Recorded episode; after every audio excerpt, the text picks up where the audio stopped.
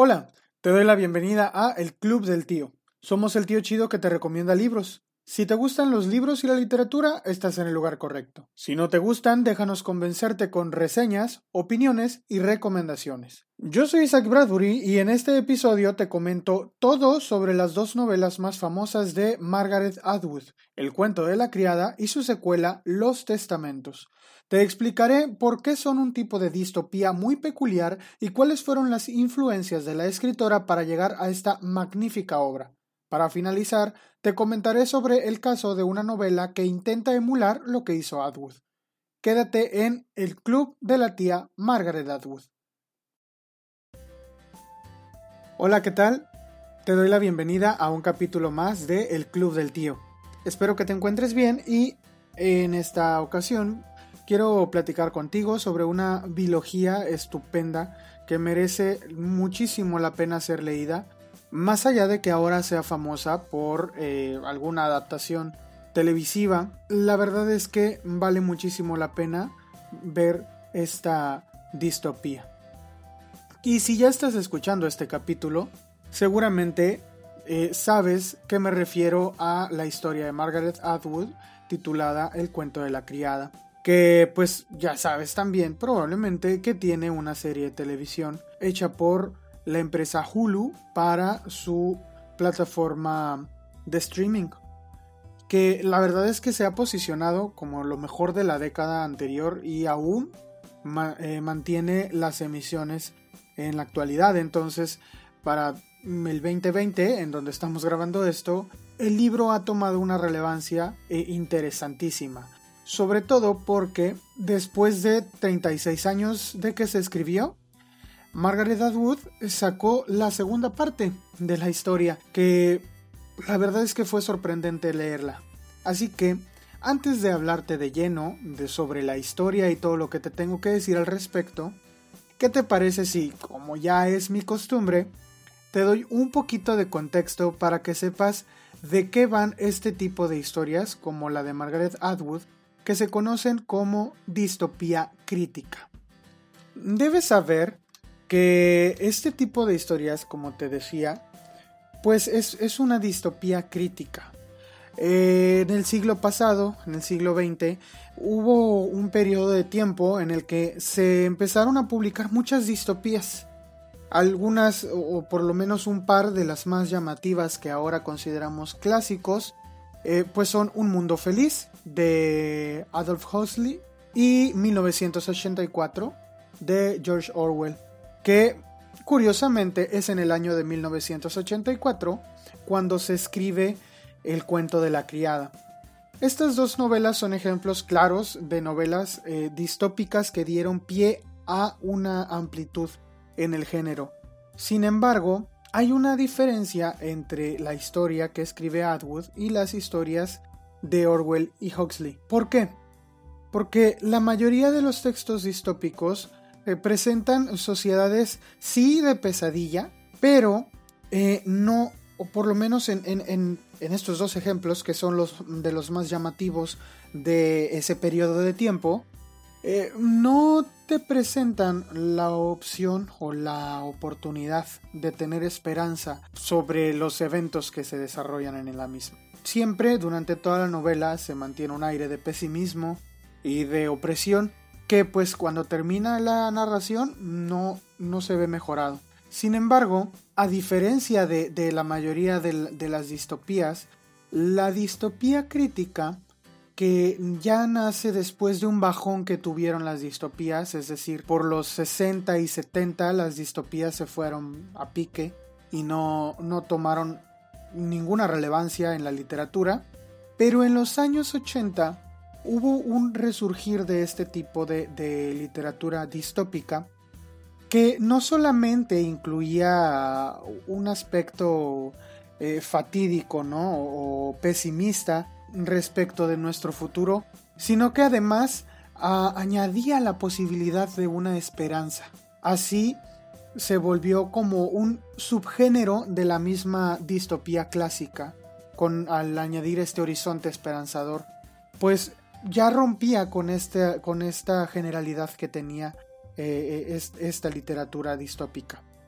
Así que, a pesar de que sigue eh, posicionada en un tiempo y un espacio que se supone que deben de ser peores a los de la sociedad contemporánea, de quien lo lea, también eh, reemplaza esta desazón con la posibilidad de salir adelante de estos gobiernos eh, totalitarios que las, que las distopías siempre nos presentan.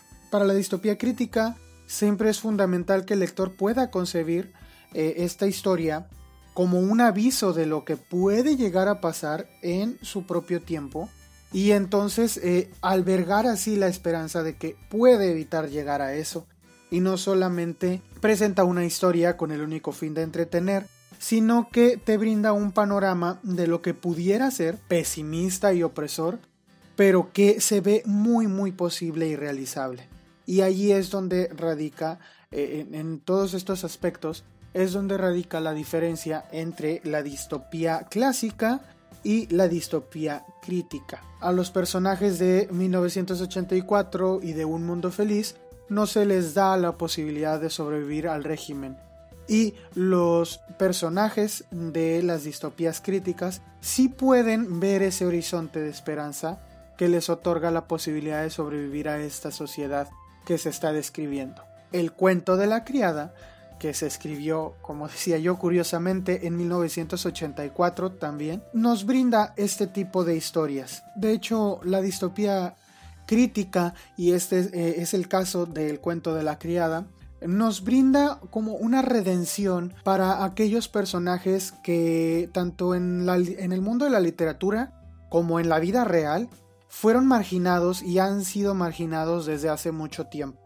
Es decir, la distopía crítica eh, se basa eh, en darle poder a quienes se les ha negado por su raza, su género, su sexualidad o su clase y en el caso de el cuento de la criada se refiere específicamente al sector femenino de la población. Y cuando hablamos de que solamente se trata del sector femenino de la población es donde nace otro subgénero que se puede conocer como distopía crítica feminista que sería más atinadamente la clasificación en la que podríamos poner a El cuento de la criada y a su continuación Los testamentos. Y también más adelante les voy a hablar de una novela más reciente que también se puede incluir dentro de este subgénero. Así que las narrativas o las novelas a, las que nos referimos como distopías feministas o distopías críticas feministas muestran estos espacios imaginarios que todos podremos eh, imaginar o, percibir como eh, lo, peor o, espacios nefastos para las mujeres, caracterizados por esta opresión de pues la figura del patriarcado, que funciona siempre como el opresor de, de eh, la figura femenina. Y la subyugación del género basado solamente en eso, ¿no? En su género ahora que ya te di un poquito de contexto sobre sobre este o un poquito de, bagaje cultural sobre este género del que vamos a explorar eh, pues la novela de, la que te voy a hablar o las novelas de las que te voy a hablar eh, el día de hoy.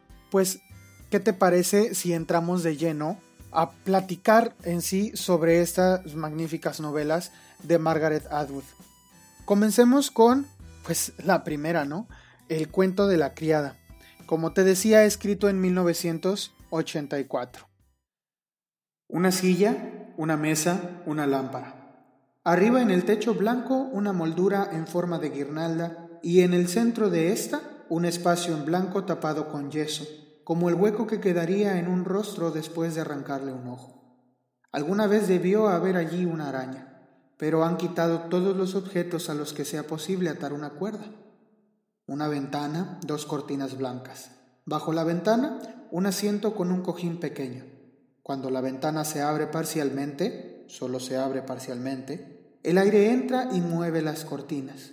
Puedo sentarme en la silla o en el asiento de la ventana con las manos cruzadas y dedicarme a contemplar.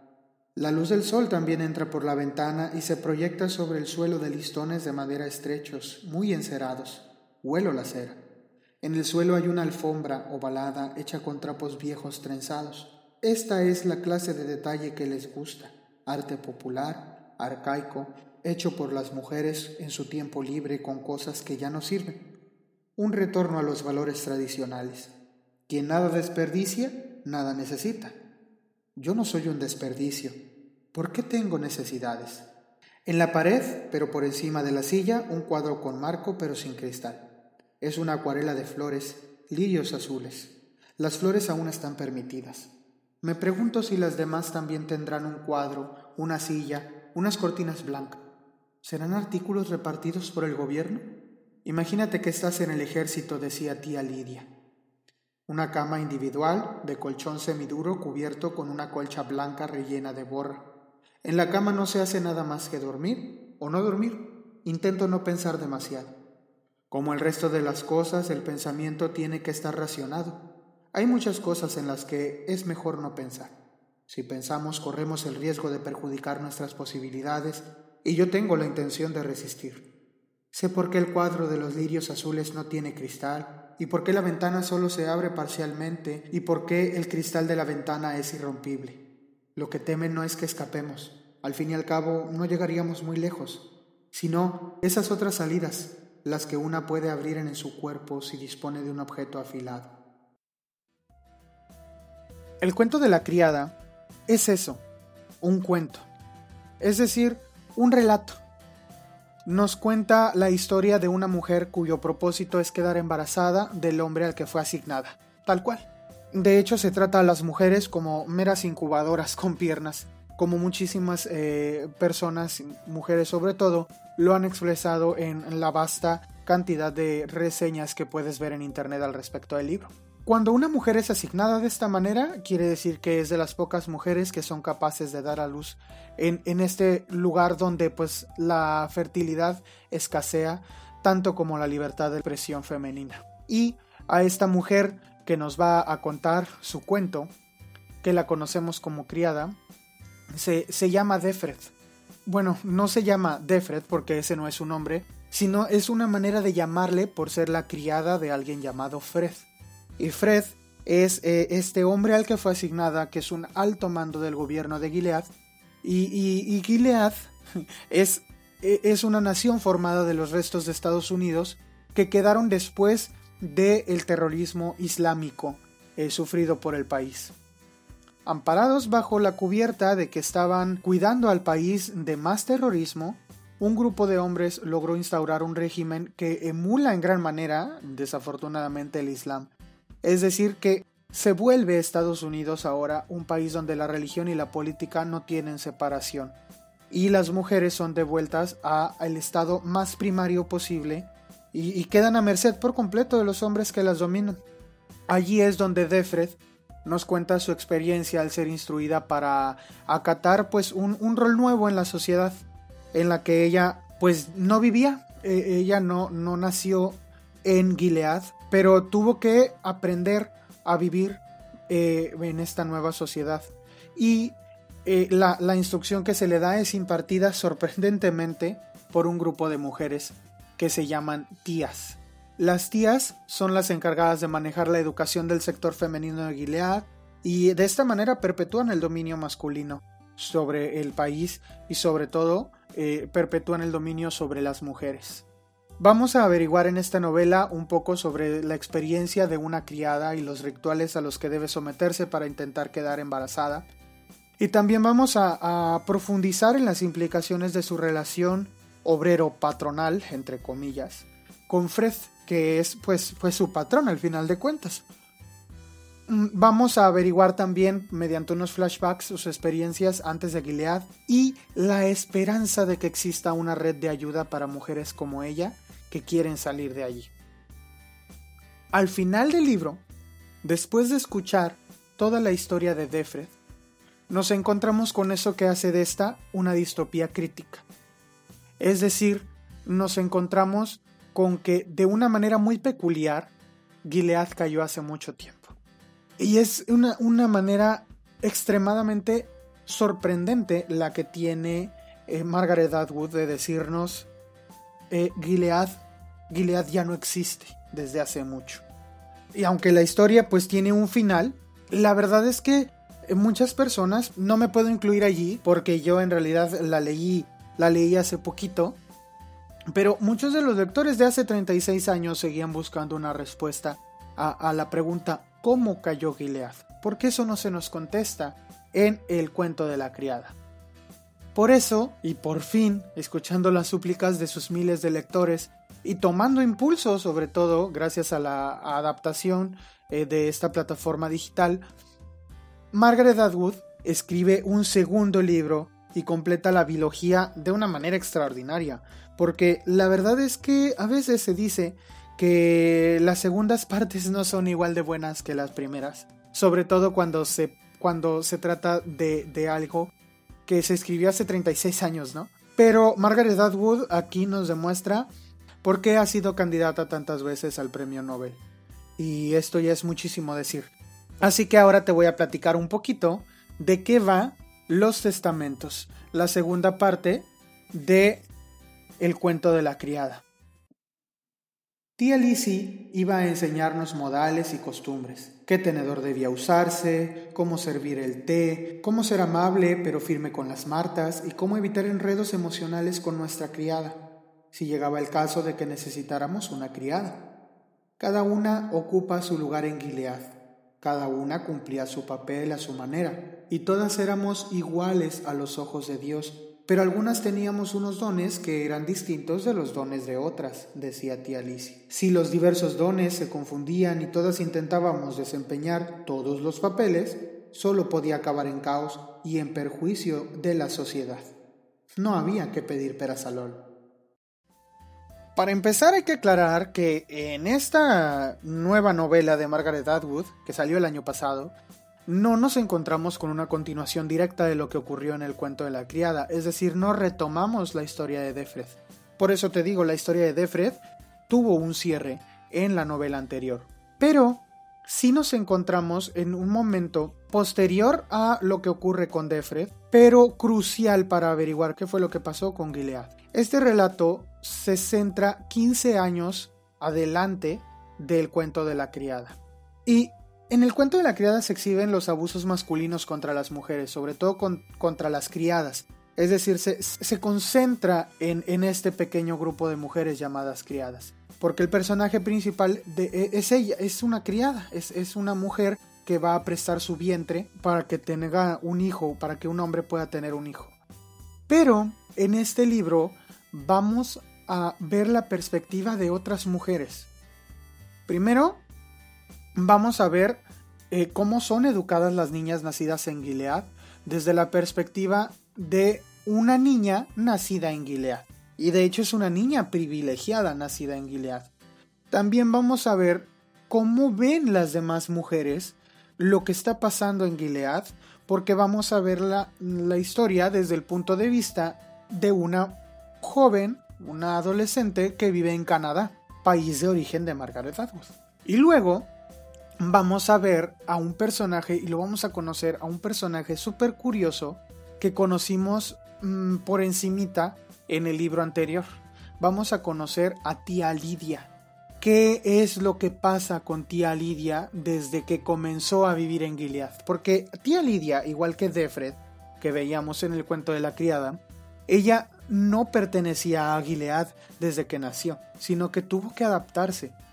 Y la manera en la que tía Lidia nos cuenta cómo fue que logró llegar a ser tía Lidia, es decir, cómo fue que ella llegó a ser la mujer con más poder en Gilead, nos permite eh, eh, ver esta mirada, nos permite tener esta mirada al momento donde Gilead comenzó a ser una nación y las maneras en que los hombres tomaron el control, cosa que no veíamos claramente en el libro anterior podemos ver también cómo se estableció esta jerarquía entre las mujeres y quiénes fueron las, las artífices ¿no? de todas estas castas femeninas que más o menos se exploraron en el pasado. Y vamos a ver, por fin, cómo funciona la red de rescate que a lo mejor para Defred era solo un rumor, pero que eh, nos damos cuenta por acá de que existe y resulta que hay una persona que para ella eh, recurrir a esta red eh, significa la mejor opción que tiene de salvar su vida. Y también representa una posibilidad de asestar el golpe de gracia a Gilead, que para cuando estamos viendo este relato se encuentra tambaleándose desde sus cimientos. También una cosa que a mí me llamó muchísimo la atención es que aún bajo el dominio de los hombres y aún perpetuando el dominio de los hombres sobre las mujeres, las mismas mujeres pueden, eh, pues sí someter y someterse, pero mostrar eh, su apoyo a otras aún eh, bajo estas circunstancias. La manera en la que estas tres historias, porque como te digo, la historia está narrada en tres voces, a tres voces, la manera en que se entrelazan es una muestra de la maestría que tiene Margaret Atwood para escribir. Ya una vez dicho todo esto, pues no queda más que decirte, léelas. La verdad es que son novelas buenísimas que valen totalmente la pena ser leídas, ambas. Y si puedes leer solamente el cuento de la criada, y puedes quedarte con eso, pero si quieres saber cómo terminó Gilead, te recomiendo leer los testamentos después de leer el cuento de la criada. Ahora, hay algo muy curioso, porque esto no es todo lo que se puede decir sobre el cuento de la criada, es decir, eh, la verdad es que hay un trasfondo sorprendente detrás de el cuento de la criada. Y de esto te voy a hablar ahora que ya terminamos de, de hablar un poco sobre los libros en sí. Me gustaría hablarte de la influencia que tuvo Margaret Atwood para escribir el cuento de la criada hay tres, tres cosas que influyeron muchísimo la manera en la que está escrita el cuento de la criada desde un principio. Para empezar, pues la ascendencia puritana de Margaret Atwood, todo este referente que ella tiene de su, de su propia herencia, pues sí, genealógica. También una influencia literaria de dos autores, dos, tres autores, como Robert Graves, George Orwell y Jonathan Swift. ¿Qué te parece si vemos primero, hablando sobre el que la verdad a mí me pareció impactante cuando yo leí al respecto? Pero Margaret Atwood es, es descendiente de puritanos. ¿Quiénes eran los puritanos? Los puritanos eran estas personas que llegaron a América buscando libertad de culto. Porque ellos eh, en Europa, no me quiero equivocar, por eso digo Europa, no me quiero equivocar del país, pero creo que es Inglaterra, eh, veían una cantidad de, faltas a la moral y de, y de faltas al, pues al, mensaje bíblico sobre todo, porque ellos se guiaban a su manera o interpretaban la Biblia de una manera en la que pues ellos veían que no se estaba siguiendo al pie de la letra lo que se decía en la Biblia. Desafortunadamente pues no podían eh, ejercer con libertad su espiritualidad y todas las expresiones de la misma en donde vivían, así que se mudan a América persiguiendo la posibilidad de fundar una sociedad teocrática. ¿Qué es una sociedad teocrática? Es decir, una sociedad regida por los principios divinos de, Dios, regido por eso teocrática. Ahora, eh, Margaret Atwood en el cuento de la criada y en los testamentos claramente representa la sociedad soñada por los primeros puritanos.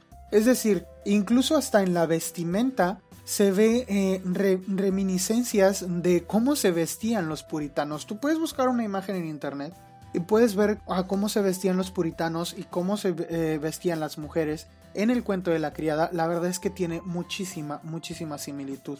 Y esto, todo esto es descrito en el libro, además de que pues Gilead presume ser precisamente una sociedad teocrática. Pero pues desafortunadamente lo que los puritanos hacían no era eh, buscar pacíficamente eh, fundar esta sociedad, sino que cuando ellos se mudaron a América no toleraban y no querían tolerar ningún tipo de oposición a la sociedad que ellos querían fundar. Así que esto también lo vamos a ver en Gilead. Y, y, también vamos a ver el contraste de lo que se supone que quieren y lo que en realidad eh, se logró hacer. Otra eh, evidencia directa de la influencia puritana en la novela es la dedicación a Mary Webster, quien fue una mujer puritana condenada a muerte por brujería y que a pesar de que fue colgada, no se murió. Tengo que repetir esto. Mary Webster fue condenada a la horca, cumplió su condena, pero no murió. Y al, estar libre de su condena, porque ya eso era lo más que le podían hacer, ya no la, ya no la podían volver a condenar, o bueno, ya había cumplido toda la condena que, hubiera podido. Pues em, Mary, Mary Webster se vuelve una figura súper relevante, pues al haber sobrevivido a, ser esta mujer que tiene esta capacidad de hablar ante los demás, pues sin temor de lo que le vayan a decir. Y Margaret Atwood dice que ella le tiene un profundo respeto y admiración a esta mujer porque es su ancestro directo. Y todos estos referentes puritanos son súper relevantes para la comprensión del cuento de la criada porque son muestras, son evidencias de todo el entendimiento que tiene Margaret Atwood sobre los peligros de una sociedad teocrática como la que soñaban los primeros puritanos y que ahora ella ilustra perfectamente con Gilead. Hay otra cosa que es necesario para construir el contexto para, la novela de Ad. Es decir, hay tres, tres influencias literarias que ya te mencioné anteriormente que nos brindan un contexto maravilloso para poder entender mejor el cuento de la criada o para tomar eh, mayor impulso a la hora de querer leer esta, esta obra. La primera de ellas es eh, el autor Robert Graves con eh, su obra la, diosa blanca, en donde pues se habla del mito de la diosa blanca, el, mito de la madre, en donde pues se habla de este eh, ir y venir de entre nacer y crecer, morir y regenerarse. y en, el trabajo de Atwood se ve la manera en la que define la vida de las mujeres en esta sociedad distópica y, cómo son clasificadas de acuerdo con su fertilidad, se ve mucho el mismo ciclo que repite Robert Graves eh, eh, en esta obra, ¿no? Y, se ve claramente reflejado aquí eh, con todo el asunto de la fertilidad y todos estos rituales que hay en torno a ella, esta influencia. Ahora, el segundo autor que, del que quizá vamos a ver muchísimas más referencias, es el, es el que vamos a ver muchas más referencias, es el es George Orwell con 1984, además de que es el año en el que se escribe el cuento de la criada, la verdad es que eh, tienen muchísimas similitudes, pero eh, hay aquí una de las cosas que a mí me fascina porque es como, y, ya lo dije muchas veces, eh, voy a enmarcar esta, esta frase, es como buscar, para, para, tener inspiración para escribir algo, algo bueno, se puede buscar y rebuscar en lo que ya se escribió, pero hay que hacerlo de manera eh, genial para, para, que salga una obra eh, de, la magnitud del cuento de la criada, tomando como base una obra de la magnitud de 1984 y que no sea lo, que otras obras llegan a ser queriendo hacer lo mismo. Así que eh, la verdad es que aunque se ve claramente muchísimo la influencia de 1984 en la obra de Margaret Atwood. La verdad es que lo hace con aspectos, pero no con, no con la sinopsis, no con la sintaxis completa de toda la historia, sino con ciertos aspectos, sobre todo de la novela distópica tradicional que retoma Margaret Atwood en, en su novela ahora ya de crítica. Las dos se enmarcan en una sociedad distópica en transición que pues se supone que son utopías o sociedades perfectas, pero en las dos sociedades el contacto entre los ciudadanos está prohibido, las libertades están restringidas, el lenguaje es una característica eh, eh, que sumamente llamativa de la cual te quiero hablar un poco más tarde. Pero definitivamente 1984 es una innegable influencia para Margaret Atwood en el cuento de la criada. Y por último, la tercera y última influencia clara que se ve eh, en el cuento de la criada es, eh, una, es y, de hecho aquí voy a hacer un paréntesis, algo, algo grande para explicar todo esto, pero es la influencia de Jonathan Swift. Él fue un eh, irlandés que escribió una crítica en, un libro titulado eh, Una modesta propuesta o una modesta proposición. Pero en el periodo en el que Jonathan Swift estaba viviendo, pasó una hambruna terrible en Irlanda. Y lo que Jonathan Swift aquí propone, o lo que Jonathan Swift escribe, es una crítica basada en el estado de miseria en el que se encontraban muchos habitantes del reino. La falta de garantías que en, el, que el Estado tenía a, sus, a los ciudadanos más desfavorecidos. Pone una propuesta sumamente irónica. Para que los niños de los irlandeses pobres puedan ser vendidos como carne para mejorar la dieta de los irlandeses ricos. ¿Por qué? Pues porque con eso se va a beneficiar, se van a beneficiar todos. ¿Por qué? Porque al decir esto, pues los padres de los, de los niños pobres van a tener dinero para poder eh, eh, producir su comida y los, y los irlandeses ricos van a tener carne. Mm, pues es que era una cosa que eh, en Irlanda el problema era que había desabastecimiento de, productos de primera necesidad, ya había habido malas cosechas, había una superpoblación de madres y niños mendigos y la gente se moría literalmente de hambre, o sea, los, los, los, campesinos no podían alimentar a sus hijos porque los propietarios les, eh, eh, los explotaban demasiado y además como les estaban arrendando las tierras pues les cobraban unas cantidades exorbitantes. Entonces después de discutir el problema que está viendo, pues Swift sugiere esto, ¿no?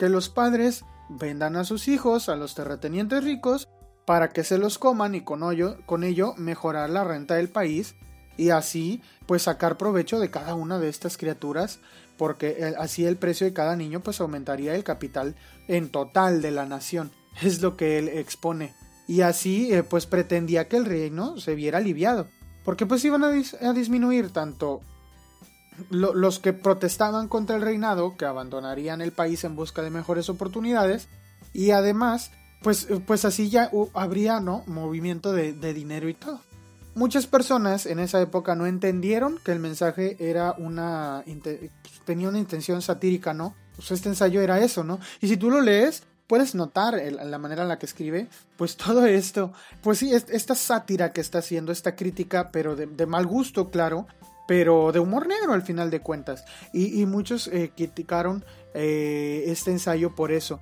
Pero cuando, cuando tú lees el artículo te puedes dar cuenta, eh, su objetivo era enfrentar a la sociedad irlandesa, criticar al gobierno por las condiciones deplorables que tenían los jornaderos y, campesinos de su, país, eh, mostrándoles que, pues, de otra forma, si ellos no apoyaban al pueblo, pues ahí había otra manera de, solucionar los problemas del país. Y, pues si querían, pues podían hacer eso. Y, bueno, una vez ya hecho todo este, todo este paréntesis, mm, se nota que al plantear la, posibilidad en la novela de Margaret Atwood, a la hora de que plantea el escenario de eh, pues ordenar a las mujeres por su valía según lo que son capaces de hacer y tratarlas como mercancía según lo que ellas pueden proporcionar tanto a los hombres como a otras mujeres y según lo que no pueden hacer también. Entonces, eh, esta novela de Margaret Atwood sí que tiene una gran influencia en, esta, en este ensayo de Jonathan Swift. Y bueno, cuando se publica el ensayo de Jonathan Swift, pues claramente pues es tomado como algo de mal gusto, eh, impertinente, pero en el periodo en el que se escribe eh, la obra de Margaret Atwood, es decir, en 1984, especialmente en Canadá, estaba viendo una reaparición del movimiento feminista porque había una revuelta, ¿no? Contra el nacionalismo agresivo que estaba habiendo en ese momento y grupos conservadores destacaban el papel de la mujer como guardianas de la fe, de la lengua, instaban a las mujeres a, negar la revolución sexual ocurrida en décadas pasadas entonces, esta obra de Margaret Atwood sí que nace eh, en un momento en el que se podía criticar y poner alerta a los grupos feministas que, tenían mucho miedo al retroceso cultural que pudiera ocurrir por estos movimientos que estaba viendo en ese periodo de los 80 en Canadá.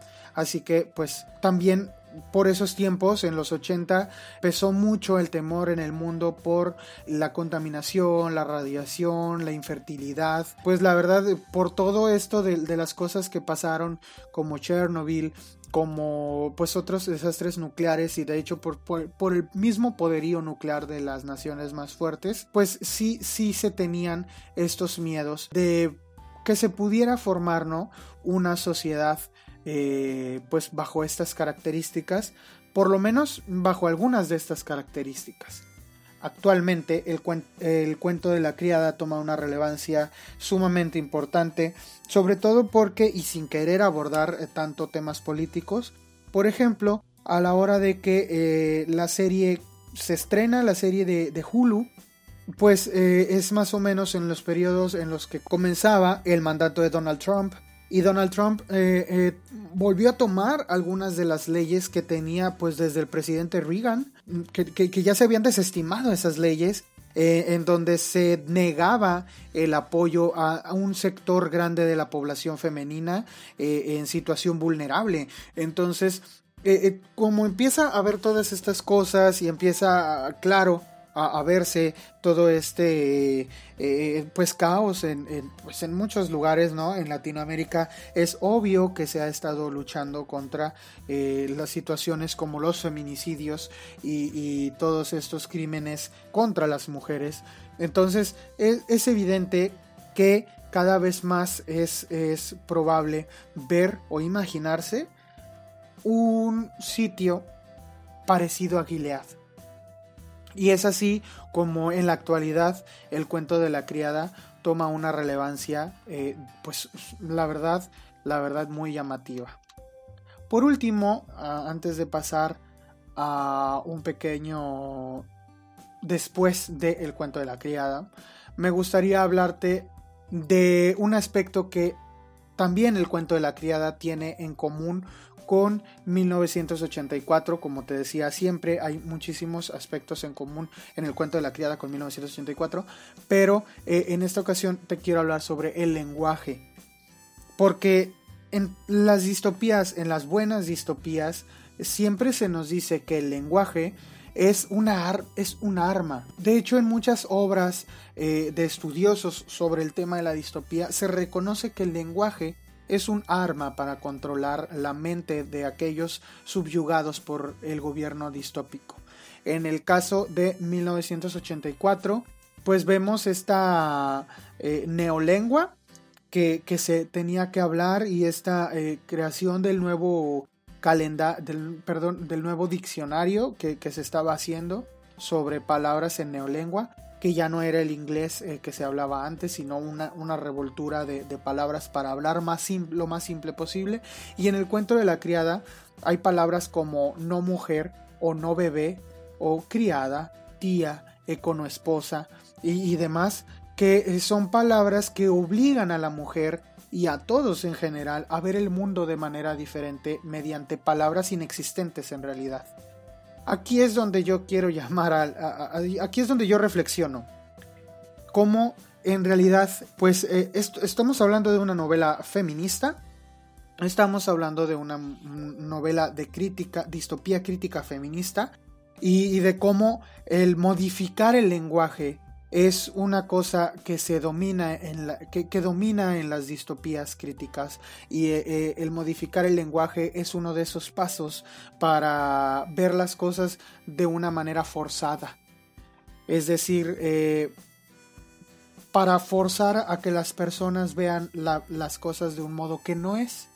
Y bueno en la actualidad estamos viendo un movimiento en el que se trata de modificar no solo el español, sino otros idiomas a un nuevo tipo de lenguaje que pues mm, yo no voy a decir si es bueno o malo, yo no lo practico, pero pues sí es un lenguaje que busca eh, modificar totalmente las reglas establecidas del lenguaje y, pues, pues sin, ningún, sin ninguna validez en realidad que, que sustente el hecho de que de que se tenga que hacer, ¿no? Es decir, el, lenguaje por sí mismo es una manera de resistir. Es decir, eh, en, una sociedad donde las palabras se sustituyen por otras que ahora son las correctas, eh, eh, es, esto es lo que yo veo ahora cercano, y más aún más cercano, a un escenario distópico. Además de eh, pues todo lo que podemos ver, digo, hay cosas que nos acercan muchísimo a un escenario distópico. Eh, eh, ahora ya, sobre todo al, escenario del cuento de la criada, digo, hay mucha polémica en cuanto a los vientres de alquiler y todo esto. Entonces, bueno, la verdad es que hay, hay muchas cosas que nos dicen que el cuento de la criada puede puede ser uno de estos escenarios en los que en los que estemos y hablando un poquito más sobre el lenguaje, la verdad es que eh, pues es un arma poderosa para aquellos que están oprimidos y evidentemente quien controla el lenguaje puede ejercer eh, poder sobre aquellos que no lo hacen.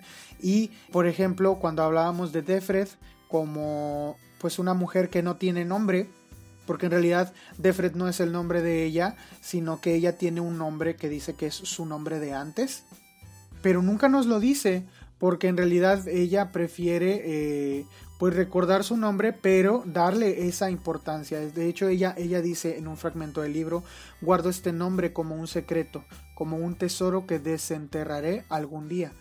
Pienso en él como si estuviera sepultado. Está rodeado de un aura de algo parecido a un amuleto a un sortilegio que ha sobrevivido a un pasable inimaginablemente lejano entonces, el papel del lenguaje y los nombres y, todo esto en el, en el cuento de la criada es muy relevante. Y pues al final de cuentas, todo, todo esto se convierte en un símbolo de la memoria y de la posibilidad de, contar la historia, que es finalmente lo que, lo que se hace al final de la novela, comprendemos que esta es una historia que estamos leyendo porque la protagonista dejó constancia para poder resistir. Para, para, que ella pudiera resistir y para impulsar a otros a resistir. Ella quiso relatar la historia de la sociedad gileadiana a un lector o un oyente en el futuro para que eh, fuera testigo de su resistencia y eh, el símbolo de esta resistencia siempre es el lenguaje, ¿no? Eh, porque es lo que abre, es, el, lenguaje lo que abre al mundo la posibilidad de que la novela sea considerada como una distopía crítica, en donde pues existe la posibilidad de un, de un futuro mejor y pues la posibilidad de que Defred haya sobrevivido a este régimen ahora que ya hablé bastante sobre estas dos novelas y que pues te di algunos puntos de vista sobre ella, me gustaría recomendarte que si te interesa y si ya leíste más al respecto sobre el cuento de la criada, si te interesa saber un poco más sobre eh, distopía eh, crítica o distopía crítica feminista sobre los simbolismos eh, de las mujeres en la narración distópica, te invito a que leas un artículo titulado El cuento de la criada, los símbolos y las mujeres en la narración distópica, escrito por María Paulina Moreno Trujillo. En esta ocasión a mí no me acompañó nadie eh, para hablar del cuento de la criada, y sobre todo pues aunque yo hubiera querido porque si busqué eh, alguna de mis amigas o alguna interesada que, que, hubiera leído el cuento de la criada pero no salió. Desafortunadamente eh, me fue imposible conseguir a alguien que, que, la hubiera leído pero sí que me siento acompañado al, al repetir muchas de las palabras que María Paulina Moreno Trujillo escribió en su tesis eh, de, de grado titulada El cuento de la criada, los símbolos y las mujeres en la narración distópica. Mismo que puedes eh, tú conseguir en internet poniéndolo así en, tu buscador de, de Google, por ejemplo. Así que si quieres saber más al respecto sobre otros simbolismos y otros eh, aspectos del cuento de la criada, pues te invito a que leas esta tesis doctoral en la que pues la verdad yo, yo basé muchísimos de los comentarios que estoy haciendo aquí porque quizá yo no tengo las palabras adecuadas a veces para decir las cosas y además eh, pues sí sentir eh, el punto de vista de una mujer al respecto la verdad es que sí sirvió mucho después de haber leído el libro. Un libro que es narrado por una mujer escrito desde el punto de vista de una mujer y escrito para ayudar a las mujeres a, a prevenir caer en, un futuro eh, próximo en una situación como esta. Una narración que parece profética, pero que esperamos que nunca se cumpla. Y para terminar, me gustaría hablar un poquito sobre una novela. Ya como, como te digo, a veces algunas personas buscan eh, y buscan y buscan, algunos los hacen de manera genial y algunos no. Hay alguien que, así como Margaret Atwood, se basó en 1984 y en estos otros eh, escritores que ya te comenté. Así como Margaret Atwood se basa en ellos, una mujer llamada Christina Dalcher se basó en El cuento de la criada para escribir una novela titulada Voz. Voz es una eh, novela escrita por, como te decía, Christina Dalcher, que es eh, doctora en lingüística eh, por la Universidad de Georgetown, que se especializa en el campo de la fonética y los sonidos de dialectos italianos y británicos. Ya ella ha impartido clases en universidades de Estados Unidos, Inglaterra, Emiratos Árabes Unidos y ahora Cristina y su marido viven entre Estados Unidos e Italia. Así que Cristina Dalcher, eh, esta lingüista, es quien eh, escribe la novela Voz. Te voy a leer la sinopsis. Dice, situada en unos Estados Unidos donde la mitad de la población ha sido silenciada, Voz es una historia inolvidable y llena de tensión en la que una mujer se enfrentará a los poderes establecidos para proteger a su hija y a sí misma. 100 al día, ni una más. Esa es la cifra de palabras que la neurolingüista Jean McClellan y el resto de mujeres tienen derecho a pronunciar cada día. Una sola palabra por encima de esa cifra y cientos de voltios de electricidad recorrerán las venas de cualquier mujer que se atreva a sobrepasarla. Ese es el mandato del nuevo gobierno. Las mujeres no pueden escribir, los libros les han sido prohibidos, sus cuentas bancarias han sido transferidas al hombre de la familia y se han suprimido todos los empleos para las mujeres.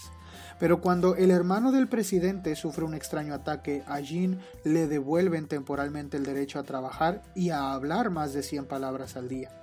Con el objetivo de que continúe investigando la cura de la afasia, un extraño trastorno de una parte del cerebro que controla el lenguaje. Jean no tardará en descubrir que la están utilizando y que ha pasado, sin saberlo, a formar parte de un plan mucho más grande, cuya intención no es encontrar la cura de la afasia, sino inducirla. El objetivo final, quitar por completo la voz a las mujeres. Voz fue eh, escrita en 2018 y en 2019 es cuando sale Los Testamentos de Margaret Atwood pero en realidad aquí es donde eh, yo sí veo que aunque la novela es buena por sí misma, y es buena, eh, entretenida, a eso me refiero. En realidad no presenta en su totalidad la verosimilitud que tiene el cuento de la criada. Es decir, el cuento de la criada a la vez que te muestra una sociedad que, es, que escaló de manera muy rápida a lo que, a lo que es cuando comienza, sí te, te muestra una, lo que te digo, una verosimilitud, es decir, una congruencia eh, para decirte cómo llegó a ser lo que es. Y la historia que propone Cristina Dalcher, la verdad es que para, para mí carece de este aspecto en el que tú puedes decir, sí, claro, o sea, próximamente les van a quitar la voz a todas las mujeres poniéndoles un brazalete que solo les permita decir 100 palabras. Eh, y no es así. La verdad es que, eh, aunque la, trama es, debo decirlo, muy, muy atrapante, es eh, muy rápida la lectura que se le da a este libro, que pues para decir la verdad es que hay que decirlo, no es un libro muy, muy largo, tiene 350 páginas, lo lees muy rápido porque está escrito con un lenguaje muy sencillo y además la, trama avanza muy rápido. Eh, la verdad es que en la sinopsis se está diciendo la mitad del libro. Y, pues yo creo que eh, dista mucho de lo que debería de ser una muy buena, o vaya, no alcanza a la novela que quiere emular no alcanza a El cuento de la criada. Y eh, escrito en una sociedad en la que, pues la verdad es que hay más armas, como ya lo mencionaba antes, hay muchísimas más armas para hablar sobre una distopía crítica feminista, pues eh, eh, Cristina Dalcher la verdad es que se quedó corta al querer emular pues el cuento de la criada. Lo dijo ella específicamente, que es una, eh, eh, ella estaba buscando eh, hacer un retelling del cuento de la criada, pero pues en realidad la verdad es que yo creo que se quedó corta. pero como una lectura sin buscar mayor profundidad en ella, la verdad es que es muy buena y el desenlace es sumamente satisfactorio. Eh, y, es, una, es una novela palomera, pero pues eh, aunque intenta ser una distopía crítica feminista, la verdad es que hay algunos aspectos en los que falla, sobre todo, lo, lo creo yo, en la verosimilitud de los eventos. Pero pues al final de cuentas tiene una enseñanza, ¿no? Es decir, prevenirnos de que estas cosas ocurran. Y hay muchísimos eh, eventos que pues la verdad es que nos dictan que puede, puede que algo así ocurra. Algo como lo del cuento de la criada. Y bueno, yo eh, pues ya, ya la verdad es que hasta siento que allá hablé de más, pero no puedo más que recomendarte que leas el cuento de la criada que leas los testamentos y que me des tu opinión al respecto y que me des tu opinión sobre eh, pues esta novela o sobre alguna otra que tú consideres que sea una distopía crítica o que sea una distopía crítica feminista directamente.